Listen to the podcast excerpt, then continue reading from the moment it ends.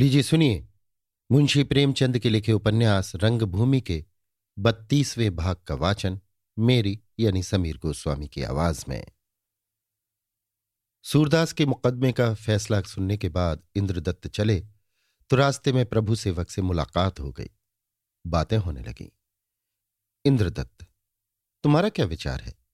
सूरदास निर्दोष है या नहीं?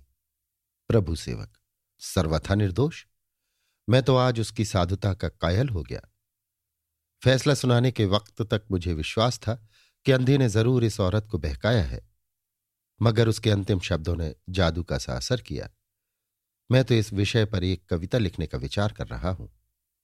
इंद्रदत्त, केवल कविता लिख डालने से काम न चलेगा। राजा साहब की पीठ में धूल लगानी पड़ेगी। उन्हें यह संतोष न होने देना चाहिए कि मैंने अंधे से चक्की पिसवाई। वो समझ रहे होंगे कि अंधा रुपए कहाँ से लाएगा। दोनों पर तीन सौ रुपये जुर्माना हुआ है। हमें किसी तरह जुर्माना आज ही अदा करना चाहिए। सूरदास जेल से निकले तो सारे शहर में उसका जुलूस निकालना चाहिए। इसके लिए दो सौ रुपये की और ज़रूरत होगी। कुल पाँच सौ रुपये हों तो काम चल जाए। बोलो, क्या देते हो? प्रभु सेवक, जो उचित समझो लिख लो। इंद्रदत्त तुम पचास रुपए बिना किसी कष्ट के दे सकते हो। प्रभु सेवक, और तुमने अपने नाम कितना लिखा है? इंद्रदत्त, मेरी हैसियत दस रुपए से अधिक देने की नहीं। रानी जाह्नवी से सौ रुपये ले लूँगा। कुंवर साहब ज़्यादा नहीं तो दस रुपये दे ही देंगे। जो कुछ कमी रह जाएगी, वो दूसरों से मांग ली जाएगी। संभव है डॉक्टर गांगुली सब रुपए खुद ही दे दे। किसी से मांगना ही न पड़े। प्रभु सेवक सूरदास के मोहल्ले वालों से भी कुछ मिल जाएगा। इंद्रदत्त, उसे सारा शहर जानता है। उसके नाम पर दो चार हज़ार रुपए मिल सकते हैं। पर इस छोटी सी रकम के लिए मैं दूसरों को कष्ट नहीं देना चाहता। ये बातें करते हुए दोनों आगे बढ़े कि सहसा इंदु अपनी फिटन पर आती हुई दिखाई दी। इंद्रदत्त को देखकर रुक गई और बोली, तुम कब लौटे? मेरे यहाँ नहीं आए? इंद्रदत्त, आप आकाश पर हैं, मैं पाताल में हूँ। क्या बातें हों? इंदु, आओ बैठ जाओ, तुमसे बहुत सी बातें करनी है। इंद्रदत्त फिटन पर जा बैठा। प्रभु सेवक ने जेब से पचास रुपए का एक नोट निकाला और चुपके से इंद्रदत्त के हाथ में रखकर क्लब को चल दिए। इंद्रदत्त, अपने दोस्तों से भी कहना। प्रभु सेवक, नहीं भाई, मैं इस काम का नहीं हूँ। मुझे मांगने नहीं आता। कोई देता भी होगा तो मेरी सूरत देखकर मुट्ठी बंद कर लेगा। इंद्रदत्त, इंदु से, आज तो यहाँ खूब तमाशा हुआ। इंदु, मुझे तो ड्रामा का सा आनंद मिला। सूरदास के विषय में तुम्हारा क्या ख्याल है? इंद्रदत्त, मुझे तो वो निष्कपट, सच्चा, सरल मनुष्य मालूम होता है।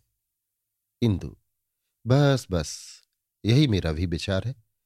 मैं समझती हूँ उसके साथ अन्याय हुआ। फैसला सुनाते वक्त तक मैं उसे अपराध ही समझती थी, पर उसकी अपील ने मेरे विचार में काया पलट कर दी। मैं अब तक उसे मक्कार, धूर्त, रंगा हुआ सियार समझती थी। उन दिनों उसने हम लोगों को कितना बदनाम किया। तभी से मुझे उससे घृणा हो गई थी।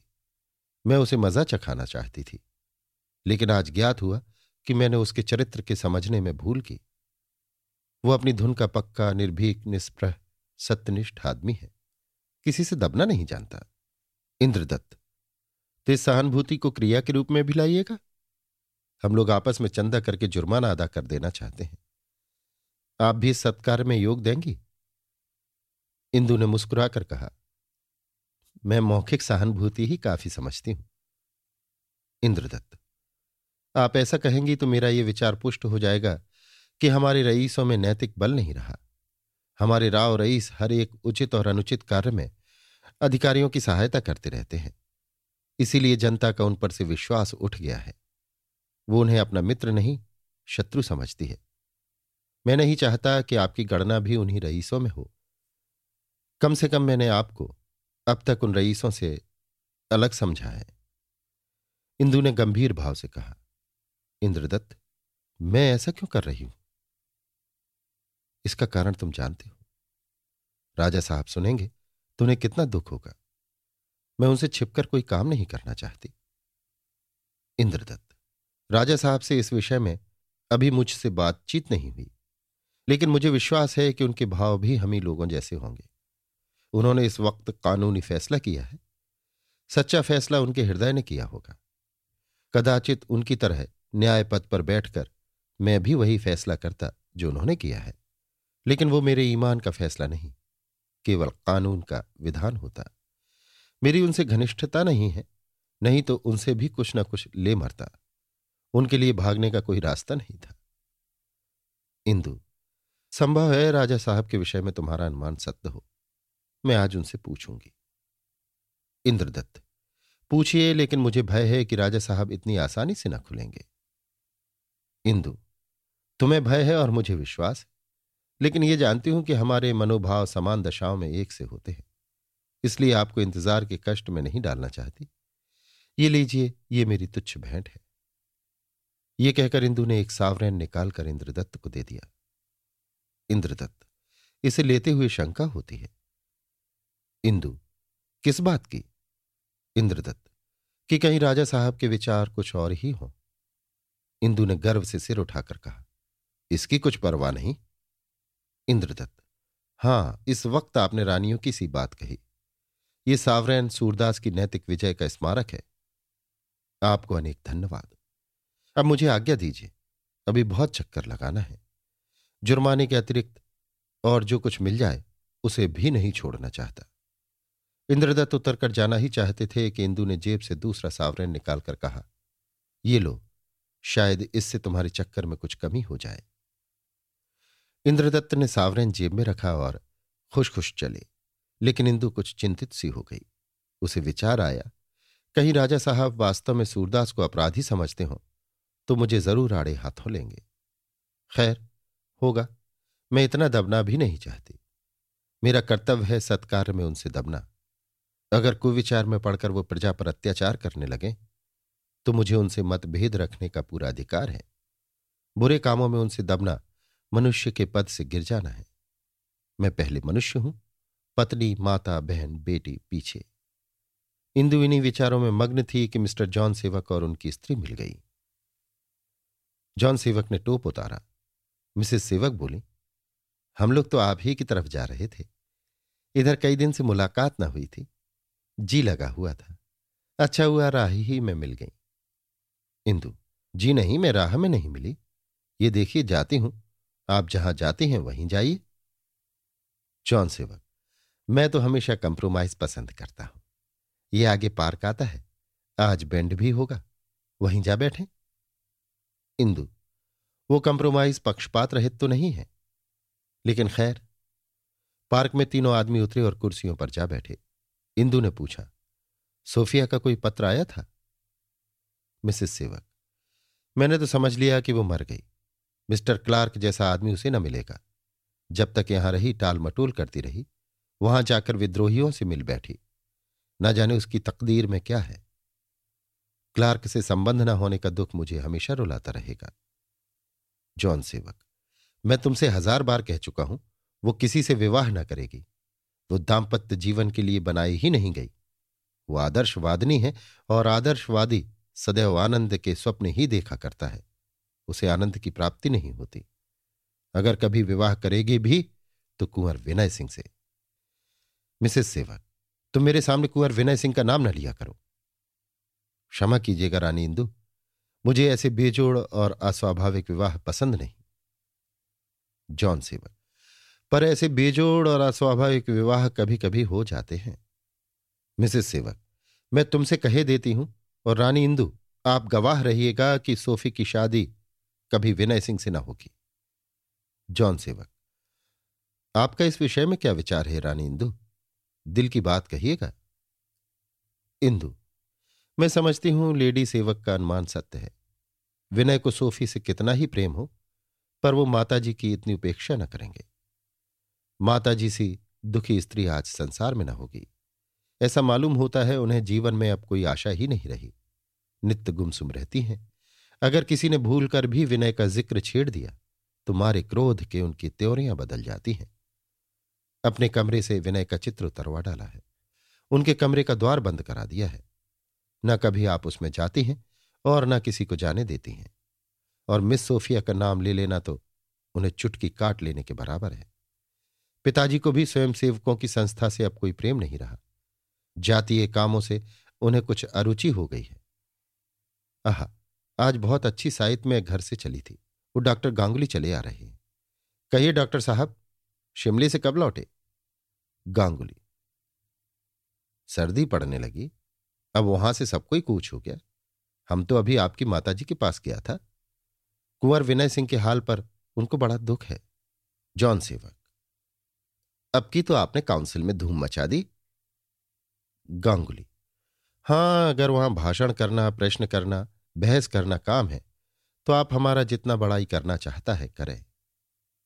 पर मैं उसे काम नहीं समझता, ये तो पानी चारना है। काम उसको कहना चाहिए जिससे देश और जाति का कुछ उपकार हो। ऐसा तो हमने कोई काम नहीं किया। हमारा तो अब वहाँ मन नहीं लगता। पहले तो सब आदमी एक नहीं होता, और कभी हो भी गया तो गवर्नमेंट हमारा प्रस्ताव खारिज कर देता है।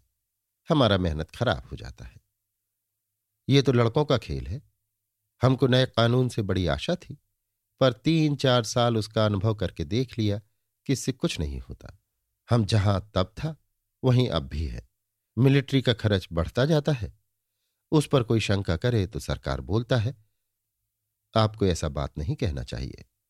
बजट बनाने लगता है तो हर एक आइटम में दो चार लाख ज़्यादा लिख देता है।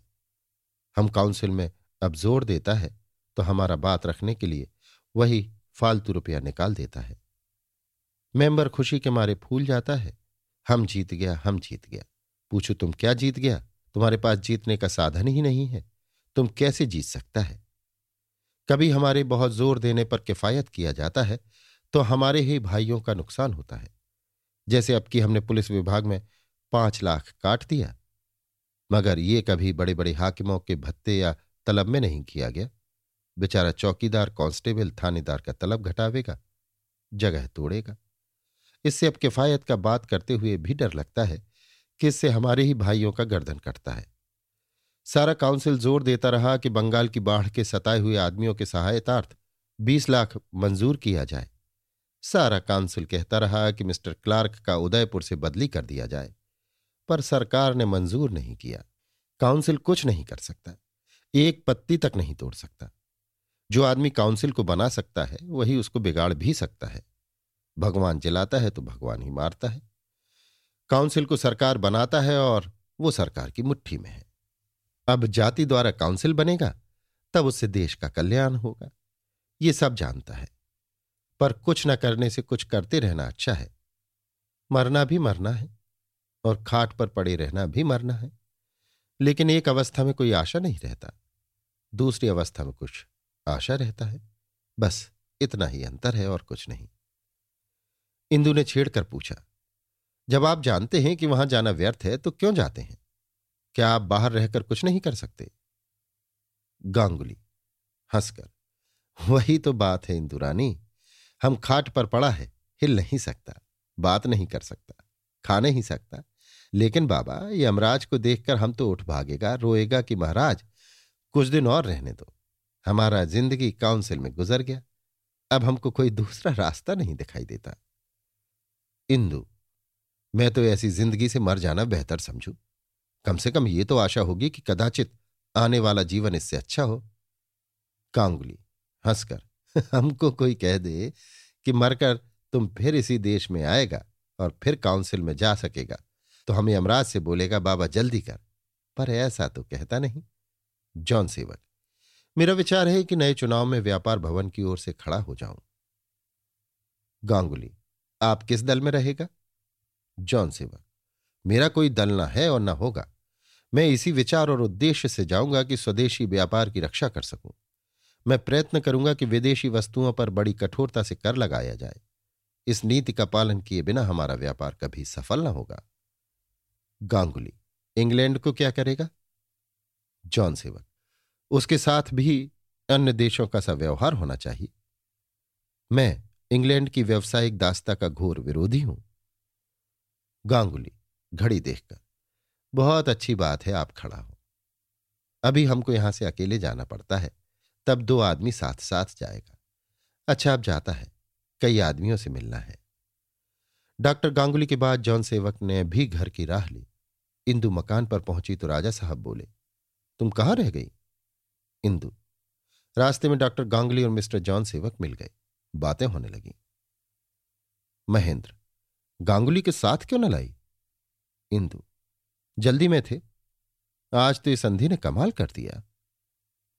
महेंद्र, एक ही धूर्त है।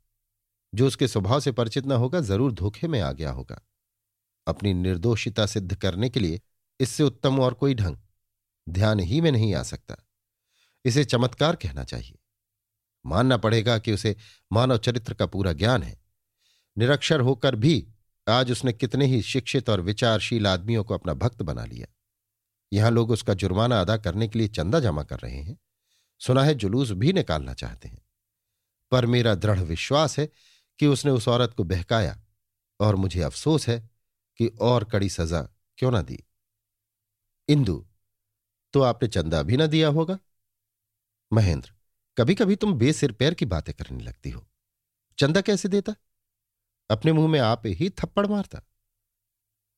इंदु, लेकिन मैंने तो दे दिया है। महेंद्र, अगर तुमने दे दिया है तो बुरा किया है। इंदु, मुझे यह क्या मालूम था कि महेंद्र, व्यर्थ बातें न बनाओ। अपना नाम गुप्त रखने को तो कह दिया है। इंदु, नहीं, मैंने कुछ नहीं कहा। महेंद्र तो तुमसे ज़्यादा बेसमझ आदमी संसार में ना होगा। तुमने इंद्रदत्त को रुपए दिए होंगे। इंद्रदत्त यो बहुत विनयशील और सहृदय युवक है और मैं उसका दिल से आदर करता हूँ। लेकिन इस अवसर पर वो दूसरों से चंदा वसूल करने के लिए तुम्हारा नाम उछालता फिरेगा। जरा दिल में सोचो, लोग क्या समझेंगे? शोक है। अगर इस वक्त मैं दीवार से सिर नहीं टकरा लेता तो समझ लो कि बड़ी धैर्य से काम ले रहा हूँ। तुम्हारे हाथों मुझे सदैव अपमान ही मिला, और तुम्हारा ये कार्य तो मेरे मुख पर कालिमा का वो चिन्ह है, जो कभी मिट नहीं सकता। ये कहकर महेंद्र कुमार निराश होकर आराम कुर्सी पर लेट गए और छत की ओर ताकने लगे। उन्होंने दीवार से सिर न टकराने में चाहे असीम धैर्य से काम लिया या ना लिया हो, पर इंदु ने अपने मनोभावों को दबाने में असीम धैर्य से ज़रूर काम लिया। जी मैं आता था कि कह दूँ, मैं आपकी गुलाम नहीं मुझे ये बात संभव ही नहीं मालूम होती कि कोई ऐसा प्राणी भी हो सकता है, जिस पर ऐसी करुण अपील का कुछ असर ही न हो। मगर भय हुआ कि कहीं बात बढ़ न जाए। उसने चाहा कि कमरे से चली जाऊँ और निर्दय प्रारब्ध को, जिसने मेरी शांति में विघ्न डालने का ठेका सा ले लिया है, पैरों तले कुचल डालूं और दिखा दूँ कि धैर्य और सहनशीलता से प्रारब्ध के कठोरतम आघातों का प्रतिकार किया जा सकता है। किंतु ज्यों ही वो द्वार की तरफ़ चली कि महेंद्र कुमार फिर तनकर बैठ गए और बोले, जाति कहाँ हो? क्या मेरी सूरत से भी घृणा हो गई? मैं तुमसे बहुत सफ़ाई से पूछना चाहता हूँ कि तुम इतनी निरंकुशता से क्यों काम करती हो? मैं तुमसे कितनी बार कह चुका हूँ कि जिन बातों का संबंध मुझसे हो, वे मुझसे पूछे बिना ना की जाया करें। हाँ, अपनी निजी बातों में तुम स्वाधीन हो, मगर तुम्हारे ऊपर मेरी अनुनय विनय का कोई असर क्यों नहीं होता? क्या तुमने कसम खा ली है कि मुझे बदनाम करके मेरे सम्मान को धूल में मिलाकर मेरी प्रतिष्ठा को पैरों से कुचल कर तभी दम लोगी? इंदु ने गिड़गिड़ा कर कहा, ईश्वर के लिए इस वक्त मुझे कुछ कहने के लिए विवश न कीजिए। मुझसे भूल हुई या नहीं, इस पर मैं बहस नहीं करना चाहती। मैं मान लेती हूँ कि मुझसे भूल हुई और ज़रूर हुई। मैं उसका प्राश्चित करने को तैयार हूँ। अगर अब भी आपका जी ना भरा हो तो लीजिए, बैठी जाती हूँ। आप जितनी देर तक और जो कुछ चाहें, कहें, मैं सिर न उठाऊँगी। मगर क्रोध अत्यंत कठोर होता है। वो देखना चाहता है कि मेरा एक एक वाक्य निशाने पर बैठता है या नहीं। वो मौन को सहन नहीं कर सकता। उसकी शक्ति अपार है। ऐसा कोई घातक से घातक शस्त्र नहीं है, जिससे बढ़कर काट करने वाले यंत्र उसकी शस्त्रशाला में न हो। लेकिन मौन वो मंत्र है, जिसके आगे उसकी सारी शक्ति विफल हो जाती है। मौन उसके लिए अजय है। महेंद्र कुमार चिढ़कर बोले, इसका ये आशय है कि मुझे बकवास का रोग हो गया है और कभी कभी उसका दौरा हो जाया करता है। इंदु, ये आप खुद कहते हैं। इंदु से भूल हुई कि वो अपने वचन को निभा ना सकी। क्रोध को एक चाबुक और मिला। महेंद्र ने आँखें निकालकर कहा यह मैं नहीं कहता, तुम कहती हो। आखिर बात क्या है? मैं तुमसे जिज्ञासा भाव से पूछ रहा हूँ कि तुम क्यों बार बार वे ही काम करती हो जिनसे मेरी निंदा और जग हसाई हो। मेरी मान प्रतिष्ठा धूल में मिल जाए। मैं किसी को मुँह दिखाने लायक ना रहूँ। मैं जानता हूँ, तुम जिद से ऐसा नहीं करती। मैं यहाँ तक कह सकता हूँ, तुम मेरे आदेशानुसार चलने का प्रयास भी करती हो। किंतु फिर भी, जो ये अपवाद हो जाता है, उसका क्या कारण है? क्या ये बात तो नहीं कि पूर्व जन्म में हम और तुम एक दूसरे के शत्रु थे। या विधाता ने मेरी अभिलाषाओं और मंसूबों का सर्वनाश करने के लिए तुम्हें मेरे पल्ले बाँध दिया है। मैं बहुधा इसी विचार में पड़ा रहता हूँ, पर कुछ रहस्य नहीं खुलता। इंदु, मुझे गुप्त ज्ञान रखने का तो दावा नहीं। हाँ, अगर आपकी इच्छा हो तो मैं जाकर इंद्रदत्त को ताकीद कर दूँ कि मेरा नाम ना ज़ाहिर होने पाए। महेंद्र, क्या बच्चों की सी बातें करती हो? तुम्हें यह सोचना चाहिए था कि यह चंदा किस नीयत से जमा किया जा रहा है। इसका उद्देश्य है मेरे न्याय का अपमान करना, मेरी ख्याति की जड़ खोदना। अगर मैं अपने सेवक की डांट फटकार करूँ और तुम उसकी पीठ पर हाथ फेरो तो मैं इसके सिवा और क्या समझ सकता हूँ कि तुम मुझे कलंकित करना चाहती हो? चंदा तो खैर होगा ही, मुझे उसके रोकने का अधिकार नहीं।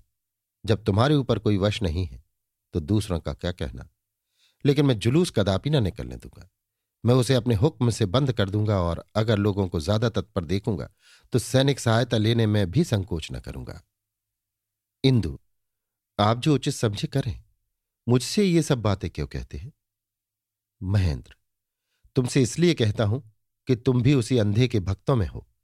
कौन कह सकता है कि तुमने उससे दीक्षा लेने का निश्चय नहीं किया है? आखिर रैदास भगत के चेले ऊँची जातों में भी तो हैं।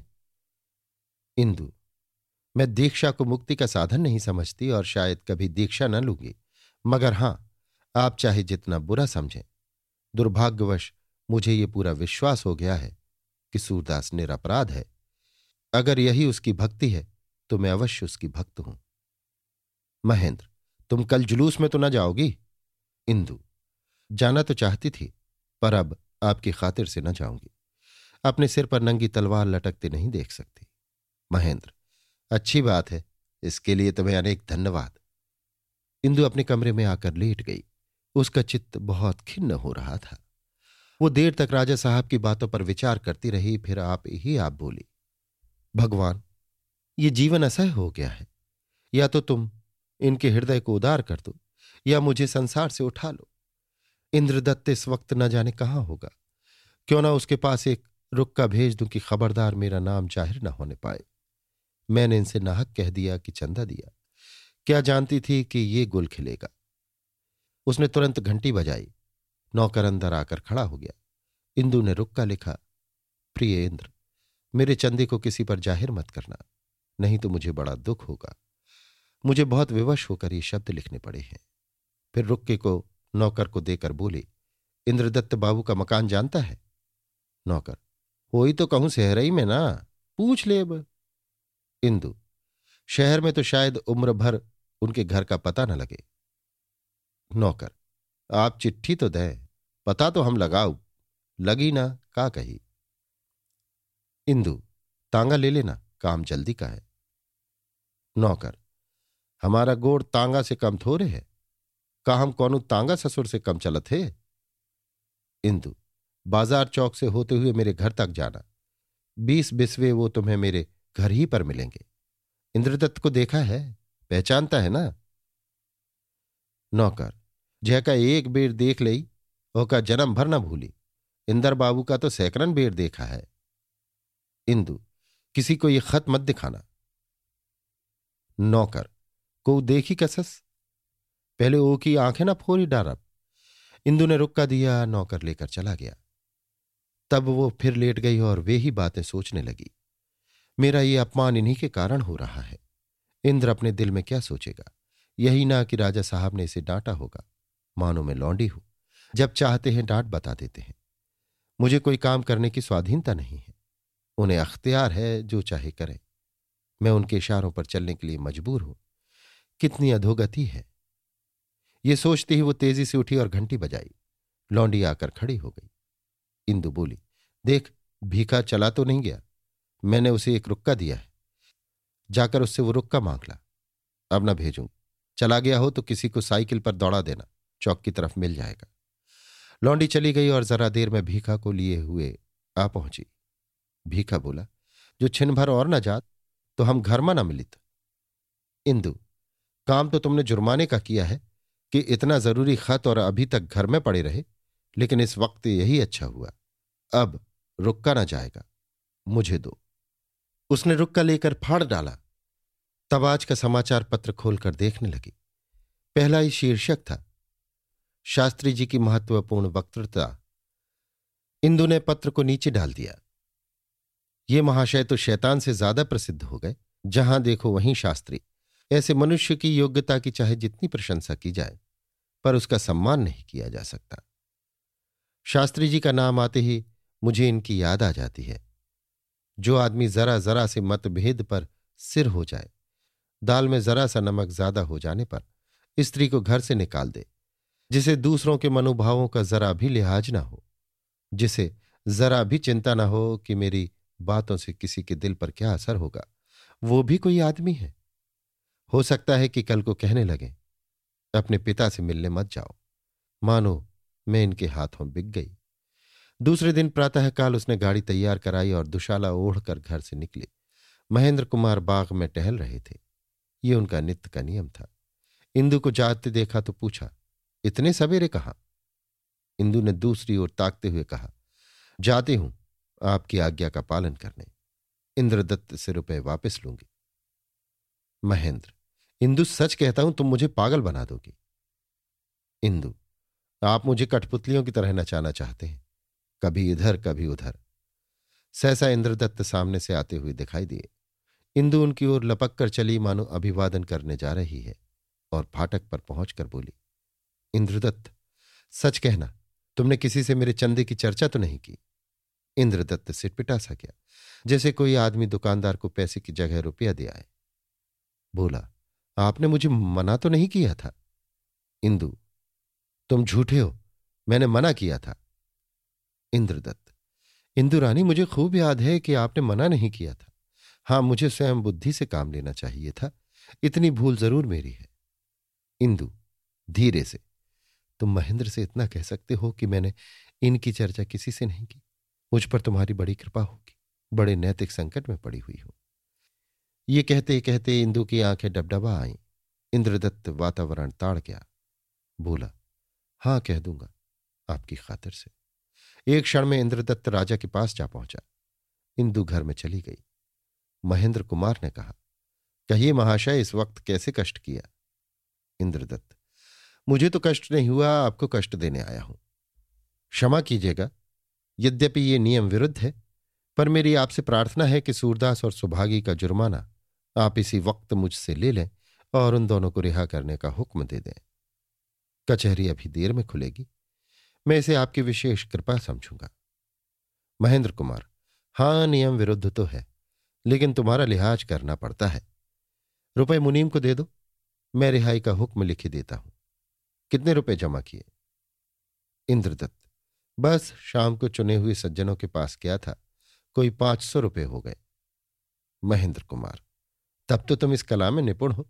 इंदुरानी का नाम देखकर ना देने वालों ने भी दिए होंगे। इंद्रदत्त। मैं इंदुरानी के नाम का इससे ज़्यादा आदर करता हूँ।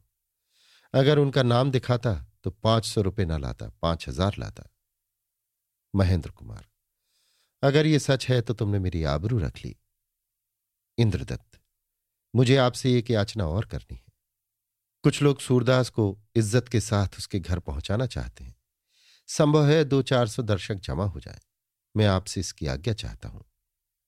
महेंद्र कुमार जुलूस निकालने की आज्ञा नहीं दे सकता। शांति भंग हो जाने की शंका है। इंद्रदत्त, मैं आपको विश्वास दिलाता हूँ कि पत्ता तक न हिलेगा महेंद्र कुमार यह असंभव है। इंद्रदत्त, मैं इसकी जमानत दे सकता हूँ? महेंद्र कुमार, ये नहीं हो सकता। इंद्रदत्त समझ गया कि राजा साहब से अब ज़्यादा आग्रह करना व्यर्थ है। जाकर मुनीम को रुपए दिए और तांगे की ओर चला। सहसा राजा साहब ने पूछा जुलूस तो ना निकलेगा ना? इंद्रदत्त। निकलेगा। मैं रोकना चाहूँ तो भी नहीं रोक सकता। इंद्रदत्त वहाँ से अपने मित्रों को सूचना देने के लिए चले। जुलूस का प्रबंध करने में घंटों की देर लग गई। इधर उनके जाते ही राजा साहब ने जेल के दरोगा को टेलीफोन कर दिया कि सूरदास और सुभागी छोड़ दिए जाएँ और उन्हें बंद गाड़ी में बैठाकर उनके घर पहुँचा दिया जाए। जब इंद्रदत्त सवारी, बाजे आदि लिए हुए जेल पहुँचे तो मालूम हुआ पिंजरा खाली है। चिड़ियाँ उड़ गईं। हाथ मल कर रह गए। उन्हीं पाँव पाड़ेपुर चले। देखा तो सूरदास एक नीम के नीचे राख के ढेर के पास बैठा हुआ है। एक और सुभागी सिर झुकाए खड़ी है। इंद्रदत्त को देखते ही जगधर और अन्य कई आदमी इधर उधर से आकर जमा हो गए। इंद्रदत्त, सूरदास तुमने तो बड़ी जल्दी की। वहाँ लोग तुम्हारा जुलूस निकालने की तैयारियाँ किए हुए थे। राजा साहब ने बाजी मार ली। अब बतला वे रुपए क्या हो, जो जुलूस के खर्च के लिए जमा किए गए थे? सूरदास अच्छा ही हुआ कि मैं यहाँ चुपके से आ गया। नहीं तो शहर भर में घूमना पड़ता। जुलूस बड़े बड़े आदमियों का निकलता है कि अंधे भिकारियों का। आप लोगों ने जरीबाना देकर छुड़ा दिया। यही कौन कम धर्म किया? इंद्रदत्त अच्छा बताओ ये रुपए क्या किए जाए? तुम्हें दे दूँ? सूरदास, कितने रुपए होंगे? इंद्रदत्त, कोई तीन सौ होंगे। सूरदास, बहुत हैं। इतने में भैरों की दुकान मज़े में बन जाएगी। जगधर को बुरा लगा। बोला, पहले अपनी झोपड़ी की तो फ़िक्र करो। सूरदास, मैं इसी पेड़ के नीचे पड़ रहा करूँगा, या पंडा जी के दालान में। जगधर, जिसकी दुकान जली है वो बनवाएगा, तुम्हें क्या चिंता है? सूरदास, जली तो है मेरे ही कारण। जगधर, तुम्हारा घर भी तो जला है।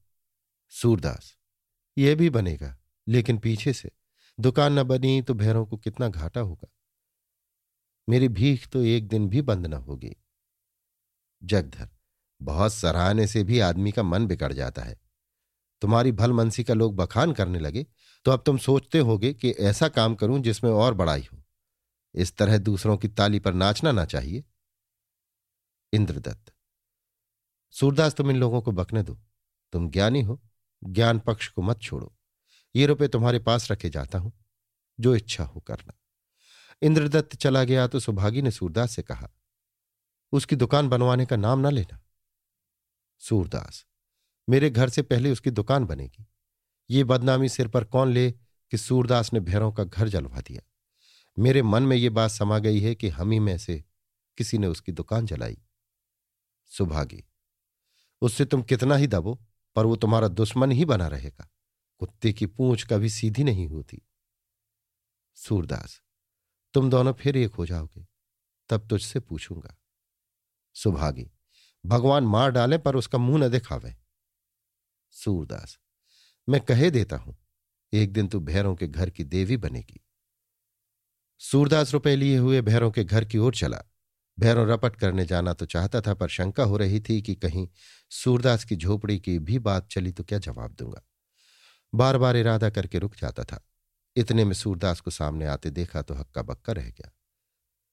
विस्मित होकर बोला, अरे, क्या जरीबाना दे आया? बुढ़िया बोली, बेटा, इसे ज़रूर किसी देवता का इष्ट है। नहीं तो वहाँ से कैसे भाग आता? सूरदास ने बढ़कर कहा, भैरव, में ईश्वर को बीच में डालकर कहता हूँ, मुझे कुछ नहीं मालूम कि तुम्हारी दुकान किसने जलाई। तुम मुझे चाहे जितना नीच समझो पर मेरी जानकारी में ये बात कभी ना होने पाती। हाँ इतना कह सकता हूँ कि ये किसी मेरे हेतु का काम है। भैरों पहले ये बताओ कि तुम छूट कैसे आए? मुझे तो यही बड़ा अचरज है। सूरदास, भगवान की इच्छा। शहर के कुछ धर्मात्मा आदमियों ने आपस में चंदा करके मेरा जरीबाना भी दे दिया और कोई तीन सौ रुपये जो बच रहे हैं, मुझे दे गए हैं। मैं तुमसे ये कहने आया हूँ कि तुम ये रुपए लेकर अपनी दुकान बनवा लो, जिसमें तुम्हारा हरज ना हो। मैं सब रुपए ले आया हूँ। भैरव भौचक्का होकर उसकी ओर ताकने लगा, जैसे कोई आदमी आकाश से मोतियों की वर्षा होते देखे। उसे शंका हो रही थी कि इन्हें बटोरूं या नहीं। इनमें कोई रहस्य तो नहीं है। इनमें कोई जहरीला कीड़ा तो नहीं छिपा है। कहीं इनको बटोरने से मुझ पर कोई आफत तो ना आ जाएगी। उसके मन में प्रश्न उठा, ये अंधा सचमुच मुझे रुपए देने के लिए आया है या मुझे ताना दे रहा है? जरा इसका मन टटोलना चाहिए। बोला, तुम अपने रुपए रखो, यहाँ कोई रुपयों के भूखे नहीं हैं। प्यासों मरते भी हो तो दुश्मन के हाथ से पानी न पिए। सूरदास, भैरव, हमारी तुम्हारी दुश्मनी कैसी? मैं तो किसी को अपना दुश्मन नहीं देखता। चार दिन की जिंदगानी के लिए क्या किसी से दुश्मनी की जाए? तुमने मेरे साथ कोई बुराई नहीं की। तुम्हारी जगह मैं होता और समझता कि तुम मेरी घरवाली को बहकाए लिए जाते हो। तो मैं भी यही करता जो तुमने किया। अपनी आबरू किसको प्यारी नहीं होती? जिसे अपनी आबरू प्यारी ना हो, उसकी गिनती आदमियों में नहीं, पशुओं में है। मैं तुमसे सच कहता हूँ, तुम्हारे ही लिए मैंने ये रुपए लिए, नहीं तो मेरे लिए तो पेड़ की छाह बहुत थी। मैं जानता हूँ, अभी तुम्हें मेरे ऊपर संदेह हो रहा है, लेकिन कभी ना कभी तुम्हारा मन मेरी ओर से साफ़ हो जाएगा। ये रुपए लो और भगवान का नाम लेकर दुकान बनवाने में हाथ लगा दो। कम पड़ेंगे तो जिस भगवान ने इतनी मदद की है, वही भगवान और मदद भी करेंगे। भैरों को इन वाक्यों में सहृदयता और सज्जनता की झलक दिखाई दी। सत्य विश्वासोत्पादक होता है। नरम होकर बोला, आओ बैठो चिलम पियो। कुछ बातें हों तो समझ में आए। तुम्हारे मन का भेद ही नहीं खुलता। दुश्मन के साथ तो कोई भलाई नहीं करता। तुम मेरे साथ क्यों इतनी मेहरबानी करते हो? सूरदास तुमने मेरे साथ कौन सी दुश्मनी की? तुमने वही किया जो तुम्हारा धर्म था। मैं रात भर हिरासत में बैठा यही सोचता रहा कि तुम क्यों मेरे पीछे पड़े हुए हो? मैंने तुम्हारे साथ कोई बुराई नहीं की। तो मुझे मालूम हुआ कि तुम मेरे साथ कोई बुराई नहीं कर रहे हो। यही तुम्हारा धर्म है। औरत के पीछे तो खून हो जाता है। तुमने नालिश ही कर दी तो कौन बुरा काम किया? बस, अब तुमसे मेरी यही बिनती है कि जिस तरह कल भरी अदालत में पंचों ने मुझे निरपराध कह दिया उसी तरह तुम भी मेरी ओर से अपना मन साफ़ कर लो। मेरी इससे भी बड़ी दुर्गत हो। अगर मैंने तुम्हारे साथ कोई घाट किया हाँ मुझसे एक ही बात नहीं हो सकती। मैं सुभागी को अपने घर से निकाल नहीं सकता। डरता हूँ कोई आड़ ना रहेगा तो ना जाने उसकी क्या दशा हो। मेरे यहाँ रहेगी तो कौन जाने कभी तुम ही उसे फिर रख लो। भैरों का मलिन हृदय इस आंतरिक निर्मलता से प्रतिबिंबित हो गया। आज पहली बार उसे सूरदास की नेक नियति पर विश्वास हुआ। सोचा, अगर इसका दिल साफ़ ना होता तो मुझसे ऐसी बातें क्यों करता? मेरा कोई डर तो इसे है नहीं। मैं जो कुछ कर सकता था कर चुका। इसके साथ तो सारा शहर है। सबों ने जरीबाना अदा कर दिया। ऊपर से कई सौ रुपये और दे गए। मोहल्ले में भी इसकी धाक फिर बैठ गई। चाहे तो बात की बात में मुझे बिगाड़ सकता है। नियत साफ़ ना होती तो अब सुभागी के साथ आराम से रहता। अंधा है, अपाहिज है, भीख माँगता है, पर उसकी कितनी मर्जाद है। बड़े बड़े आदमी आवभगत करते हैं। मैं कितना अधम, नीच आदमी हूँ। पैसे के लिए दिन रात दगा फरेब करता रहता हूँ। कौन सा पाप है जो मैंने नहीं किया? इस बेचारे का घर जलाया, एक बार नहीं दो बार। इसके रुपए उठा ले गया ये मेरे साथ नेकी ही करता चला आता है। सुभागी के बारे में मुझे शक ही शक था। अगर कुछ नियत बद होती तो इसका हाथ किसने पकड़ा था? सुभागी को खुले खजाने रख लेता। अब तो अदालत कचहरी का भी डर नहीं रहा। यह सोचता हुआ वो सूरदास के पास आकर बोला, सूरे, अब तक मैंने तुम्हारे साथ जो बुराई भलाई की, उसे माफ़ करो। आज से अगर तुम्हारे साथ कोई बुराई करूँ तो भगवान मुझसे समझे। ये रुपए मुझे मत दो, मेरे पास रुपए है। ये भी तुम्हारे ही रुपए हैं। दुकान बनवा लूँगा। सुभागी पर भी मुझे अब कोई संदेह नहीं रहा। मैं भगवान को बीच में डालकर कहता हूँ, अब मैं कभी उसे कोई कड़ी बात तक न कहूँगा। मैं अब तक धोखे में पड़ा हुआ था। सुभागी को मेरे यहाँ आने पर राज़ी कर दो। वो तुम्हारी बात को ना ही ना करेगी। सूरदास, राज़ी ही है। बस उसे यही डर है कि तुम फिर मारने पीटने लगोगे।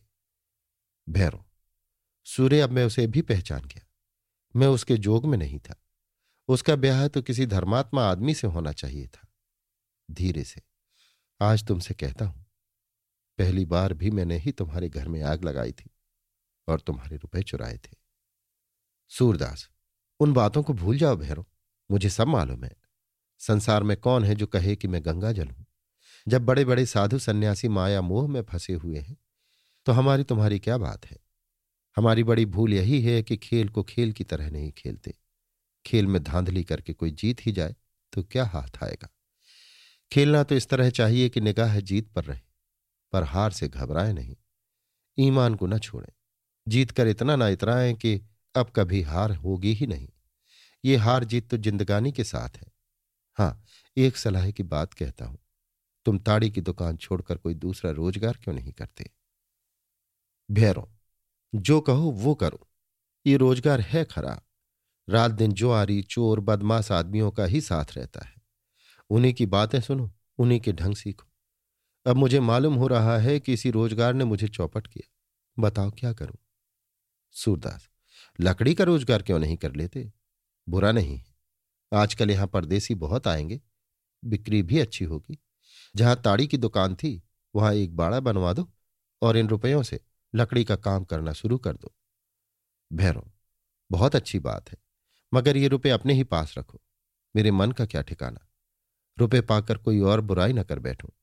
मेरे जैसे आदमी को तो कभी आधे पेट के सिवा भोजन न मिलना चाहिए। पैसे हाथ में आए और सनक सवार हुई। सूरदास, मेरे घर न द्वार रखूँगा कहा?